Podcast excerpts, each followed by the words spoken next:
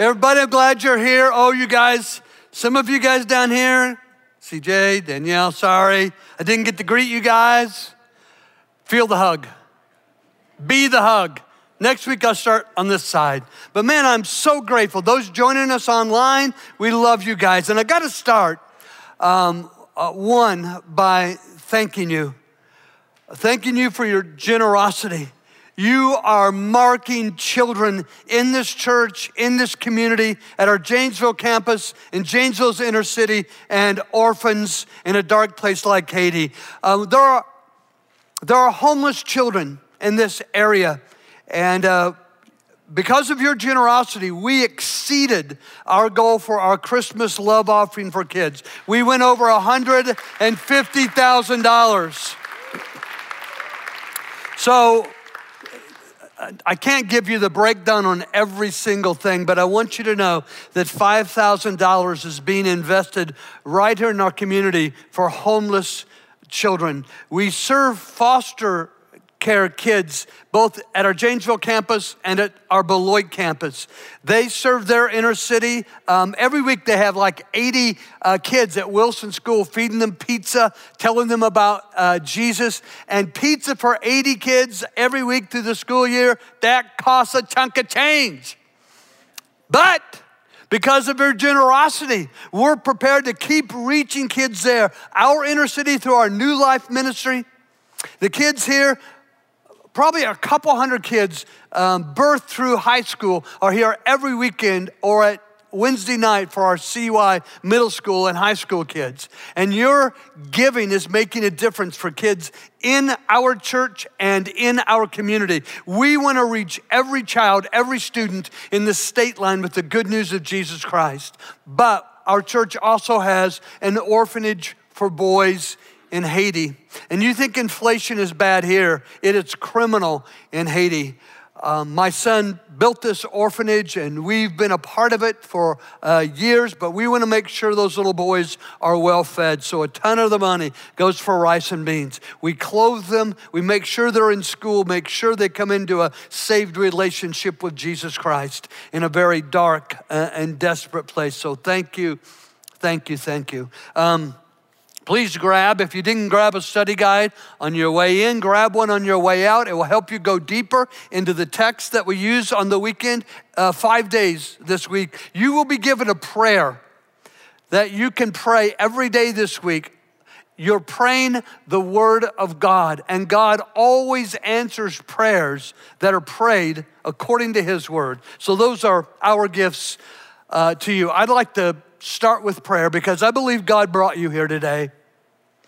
If you're watching online, I believe uh, God has you in front of your device because He wants to speak into your life. And so, if you'll bow with me, please, we'll start with prayer. Father, um, please remove all distraction.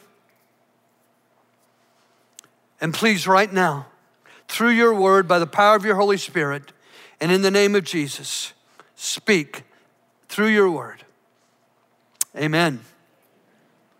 130 years ago, 1893, the World's Fair was in Chicago, Illinois. So probably people from our area went in for the fair. People from my home area, Central Illinois, came in for the fair. You know why I guess that? Because over the course of the six months of the World's Fair in Chicago, millions of people over 20 million came to Chicago for the World's Fair, not just from the Midwest, but from all over the world.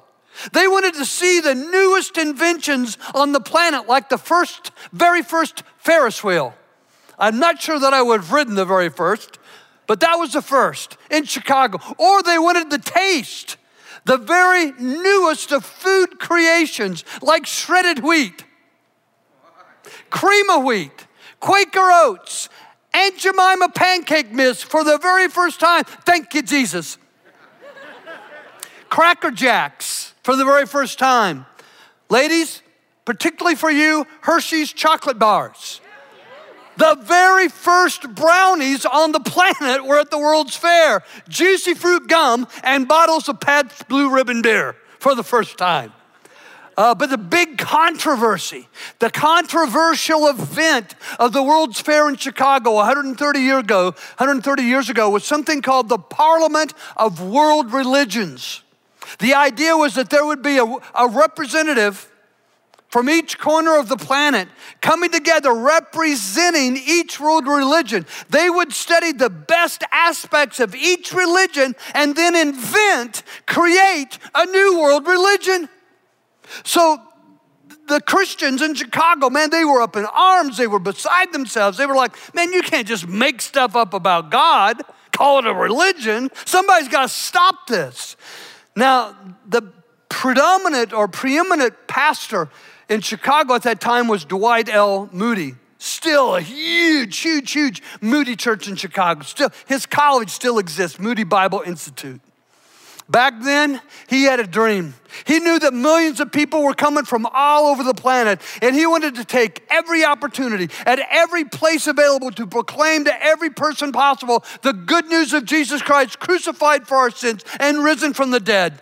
I mean, he used his church multiple, multiple times. He rented out theaters across the city. He even rented this huge um, circus tent to have every opportunity to proclaim Jesus and the good news of our Savior, crucified for our sins and risen from the dead. Now, the uh, church leaders in Chicago cornered Dwight L. Moody, got up in his face and said, Every time you speak, every place you speak, you got to condemn this parliament of world religions. I mean, condemn it, condemn it, condemn it. I think actually people haven't changed much in the last 130 years. I mean, like fall of 2020 when our world was going crazy over race and politics and culture. I mean, people were emailing me. People were coming to my office. People were telephoning me saying, hey, you got to condemn this group of people. You got to condemn that group of people. You got to condemn this political party. You got to condemn that uh, candidate. You got to condemn this behavior. You got to condemn that behavior. And every time then, if it happens now, I have the same question. Do you know John 3.16? Well, yeah. For God so loved the world, he gave his one and only son that whosoever believes in him would not perish, but have eternal life. Dude, take a chill pill. then I ask, well, do you know John 3.17? Do you know what Jesus said in his next breath after saying, for God so loved the world. Here's what Jesus said Hey, God did not send his son into the world to condemn the world, but in order that the world might be saved through him. And so um, I want to show you when um, Dwight L. Moody is cornered by all these pointing fingers who are pointing at all those they think should be condemned. Here's what he said he said, You know, this is no secret. Here's what I'm going to do I'm going to make Jesus Christ so attractive that men will turn to him. And it worked.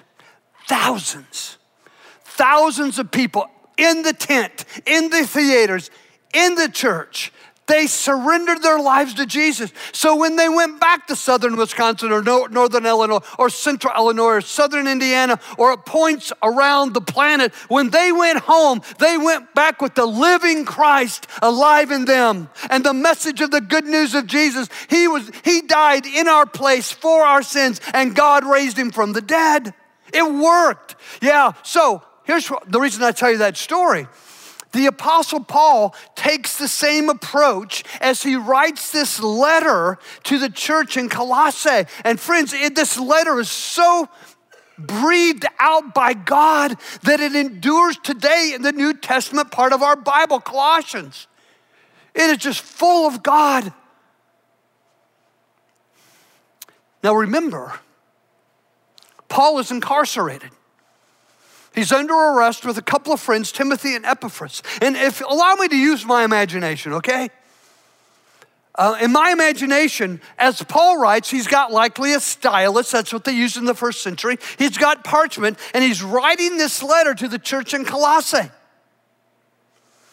I think Timothy and Epaphras are leaning over his shoulder, trying to see every word that he writes. But when he gets to this point, when he is going to make Jesus so attractive, so beautiful, so compelling, so powerful, he throws the stylus down, says, I can't write, you write. I'll tell you what to write. But this is so exciting. This is so incredible. This is so amazing. I can't sit still. I can't stay still. And pacing back and forth, gesturing with passion. This is what he declares.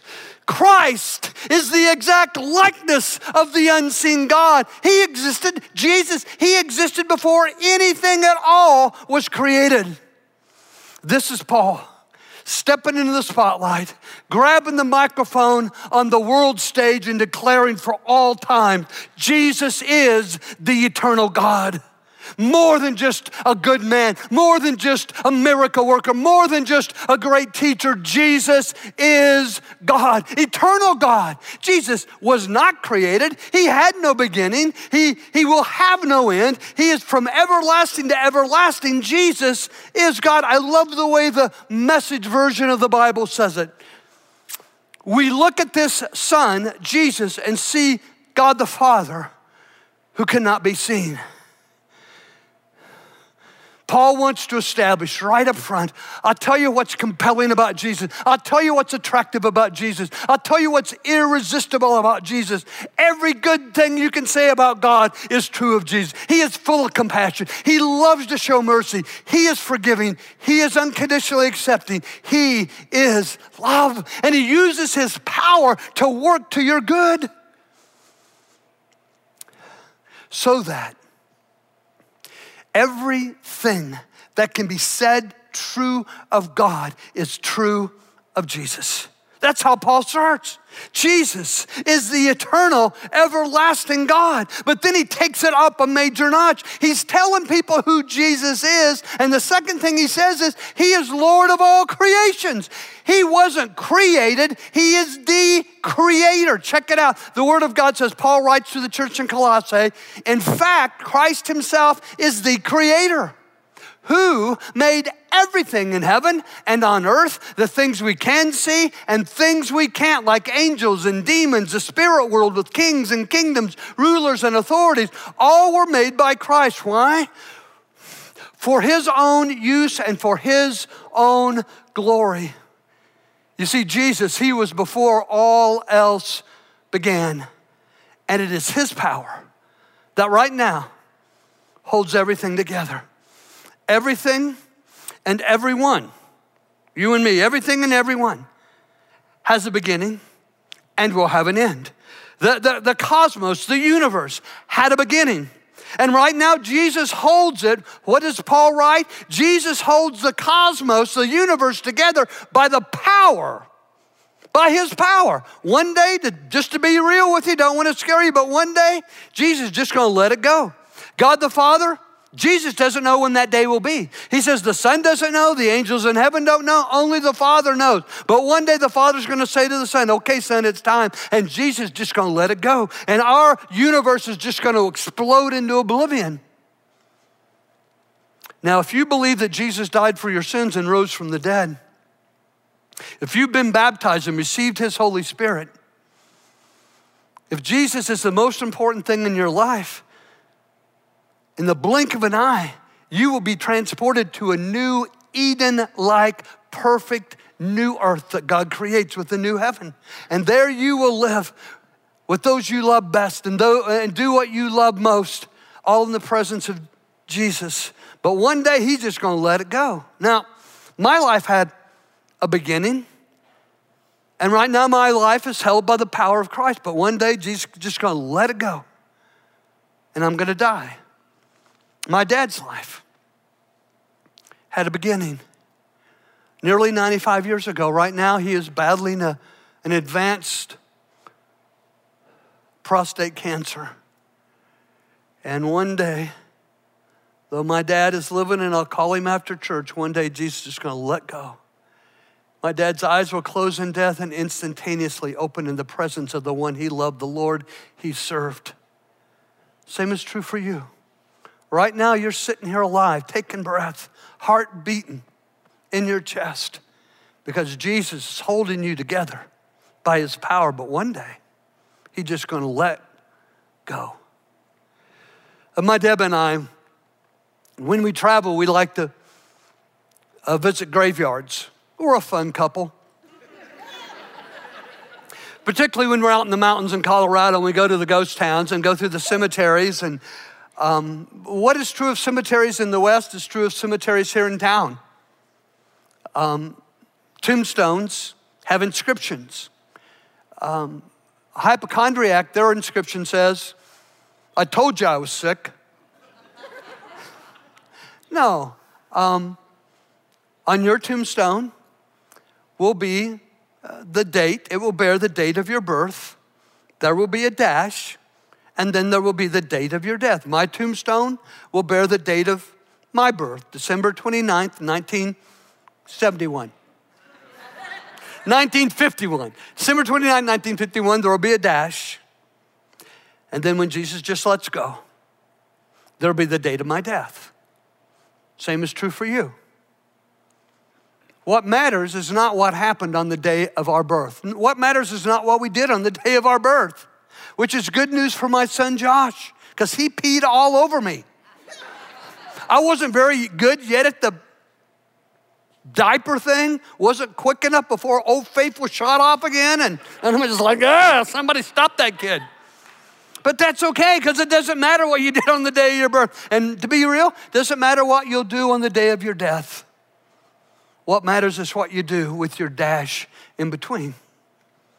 Your dash in between, that's your life. That's the gift God has given you. That's the opportunities. That's the possibility of love.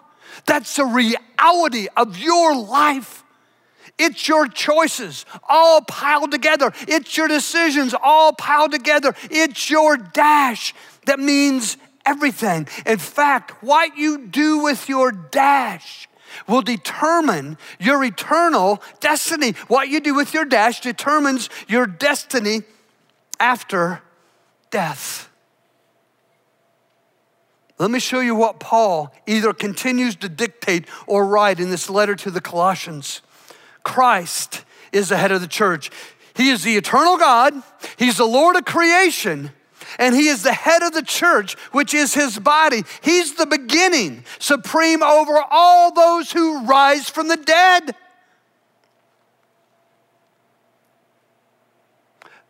That new Eden like earth where you get to love, do what you love most with those you love best on the presence of Jesus, it will be populated by those who believing in Jesus rose from the dead.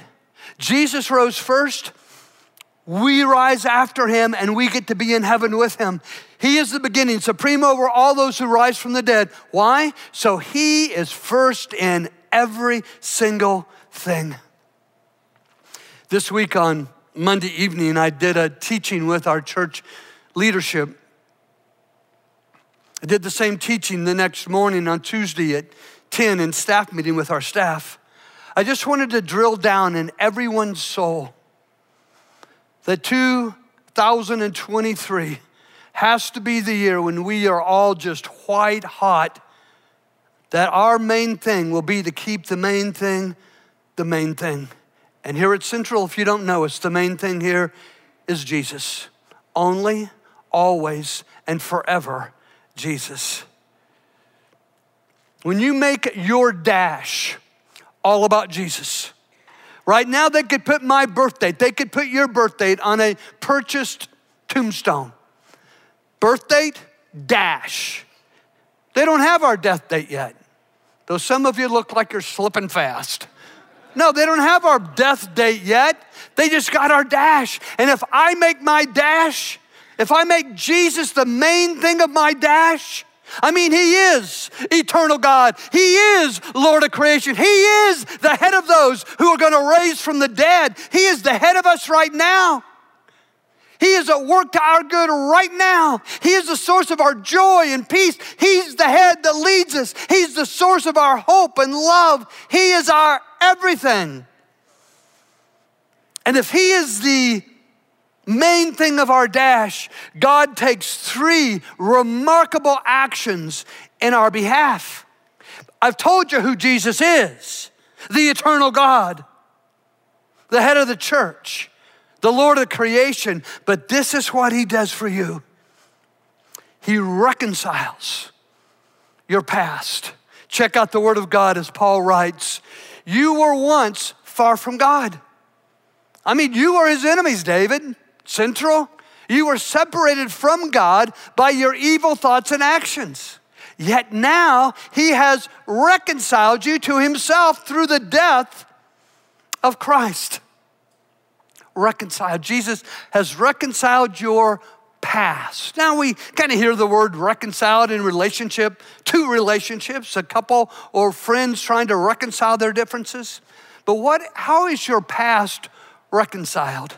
Here's the definition I use. Reconciliation Jesus reconciling your past. Reconciliation is God reaching back into your past and making right everything you ever did wrong. I know there's a tendency in you and a tendency in me to hold on to the things that we said that were just terrible, to hold on to the behaviors that were hurtful to others, to ourselves, to hold on to our sin. But this is what Jesus does. It's what he wants to do for you this morning. He wants to reach back and for you to experience full, free, unconditional forgiveness of all your sin. When Jesus reaches back into your past, his reconciling work, reaching back into your past, making every wrong thing you ever did, making it right, then it's just as if you never sinned. You are justified, just as if I never sinned, by Jesus reaching back into my past. This is how I like to say it. The Bible says it this way Jesus was made to be our sin. He, the one who had no sin, made to be our sin that we might be made the righteousness of God. So I say it this way everything wrong with me, everything wrong with you was put on Jesus on the cross, and everything right with Jesus was put on us. That's how God sees us. That's how God sees you when you believe that Jesus is the Christ who died for your sins and rose from the dead. You are stamped with the righteousness of God. Everything wrong. It's all made right. Secondly, the second action he did, we know who he is eternal God, Lord of creation, head of the church. Second thing he does is that it restores you, restores me to God's best version of us. Sometimes we see on Facebook people saying, I'm living my best life. Well, big stinking deal. You know. I want to live God's best life for me. I want to have God's best marriage for me. I want to have God's best finances for me. I want to have God's best emotional and mental well being for me. I want you to live God's best version of you. And this is what He does. When you make Jesus the main thing of your dash, God restores you to His best version of you. Here's the text Colossians, Paul writes, Christ brings you into his own presence. And man, when you get into the presence of Christ, you are holy. That means he's got a dream for your life. It means that he has a special purpose for your life. Now you can ignore his dream for your life. You can, you can reject his dream for your life. Or, or, or you can say, Lord Jesus, I want to be God's best version of me. I want my marriage to be God's best. I want my money to be God's best version. I want my emotions and my mind God's best version. I'm coming into your presence. I'm embracing your dream. I want to be holy. Blameless, man, it's a big deal to me because I blame myself all the time. Blame myself as a dad, blame myself as a husband, blame myself for all my dumbness as a pastor. Okay, I don't have a lot of time, but I'll tell you one thing I did really dumb. It was a great idea. Great idea. I was going to have people in church bring forward, going to have them write their sins down on paper, bring the and put the paper in a fire so they could see their sins are all burned up, all consumed. And I said, "Well, we got smoke alarms, so." And then one of the guys on staff said, "Well, those those uh, fake logs they don't smoke." I said, "Let's use two. This is when we worshiped in the gym. We had two fake logs. When they lighted, there was a towering flame. I'm not kidding, 10 feet high. The whole room filled with smoke. People are coughing. I'm preaching behind it like nothing's wrong. When I got done, then I just walked off stage, went over and leaned against the wall, and a nurse in our church said, You know, you might not want to do that again. oh, really? I just blame myself. But guess what happens? When Jesus died on the cross, He took all my blame. He took all your blame. This is why we can be free of guilt and free of shame. He takes it all in Himself and we are without fault in his sight. Everything bad about David, that was just a stupid mistake.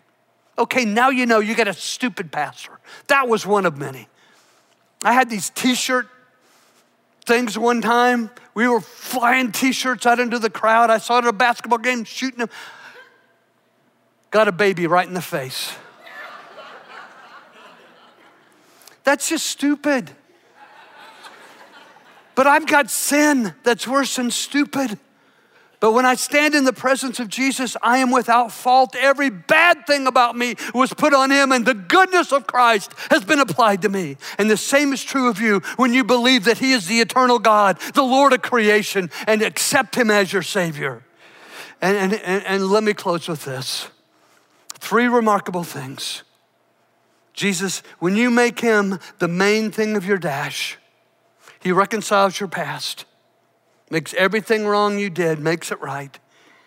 He restores you to God's best version of you. And number three, He becomes all the strength, all the strength you need. Here's the text the Word of God says, fully believe the truth. What does it mean to fully believe? To fully believe means to fully obey. If you fully believe Jesus, you fully obey what he says about your money. If you fully obey, believe Jesus, you fully obey what he says about your marriage. If you fully obey, believe Jesus, you fully obey what he says about your parenting. If you fully believe Jesus, you fully obey what he says about your mind and your emotions. Fully believe the truth. The truth is Jesus. Standing in it steadfast and firm, strong. You get your strength. You get your strength. You get your strength from the Lord. Convinced of the good news that Christ died for your sins and rose from the dead, and never shift from trusting Him to save you. If you're fully believed, you can be fully saved. If you fully believe, you can be fully saved. Do you know how Jesus brings those two together? Mark 16, 16. He that believes and is baptized, fully believe, fully obey in baptism, will be fully saved. He that believes and is baptized will be saved. Believe, obey, and be saved. Now, maybe someone's here who's never been immersed, never been buried with Jesus, never been raised up to do life completely new. The old gone, the new come. I'm going to invite you to that today. We're always ready to help people experience Jesus in his death, burial, and resurrection in baptism. But I know each one of you have come with your weakness today. In each service, I've come down to the front, and other staff members have joined me, and we've prayed for people, marriages that have gotten weak, addictions that are creating severe weakness, emotional weakness mental weakness, physical weakness. Weakness can become painful unless you receive the strength of Christ, and we want to make it available to you today. So, our band is going to come out. We are going to be led in song. I'm going to ask you to stand right now with me. I'm going to pray the goodness of God down over you as a group. And then I'm going to come down off the stage and be available to pray the strength of Jesus into your weakness, His wholeness into your brokenness, His healing into your hurt. I'm going to pray the full compassion of God. His everlasting kindness, His unshakable, unfailing love. It's available right now. Let me pray over you. Father, we call down your goodness on every heart in this room right now, Lord, please. Let them be, Holy Spirit, create a receptivity and a responsiveness in every heart, Lord. First and foremost, for Jesus. For it's only by Jesus being our main thing, making our dash all about Him, that we get reconciled, that we get restored to your best version of us. that you can be our strength. Lord, move in this room right now. There's people that you want to help. There's mercy that you want to give. There's compassion that you want to show. We're ready to receive Lord Jesus. In your name we pray. Amen. So I'm going to come off the stage right now as we sing and as we are led in song. I'm going to invite you to the front to receive Christ as your Savior. Uh, we're available here to pray with you about any weak area in your life that you might receive the strength of Jesus. Please come as we sing. Thank you so much for listening to the Central Wired podcast. Be sure to stay connected with us at centralwired.com and have a great week.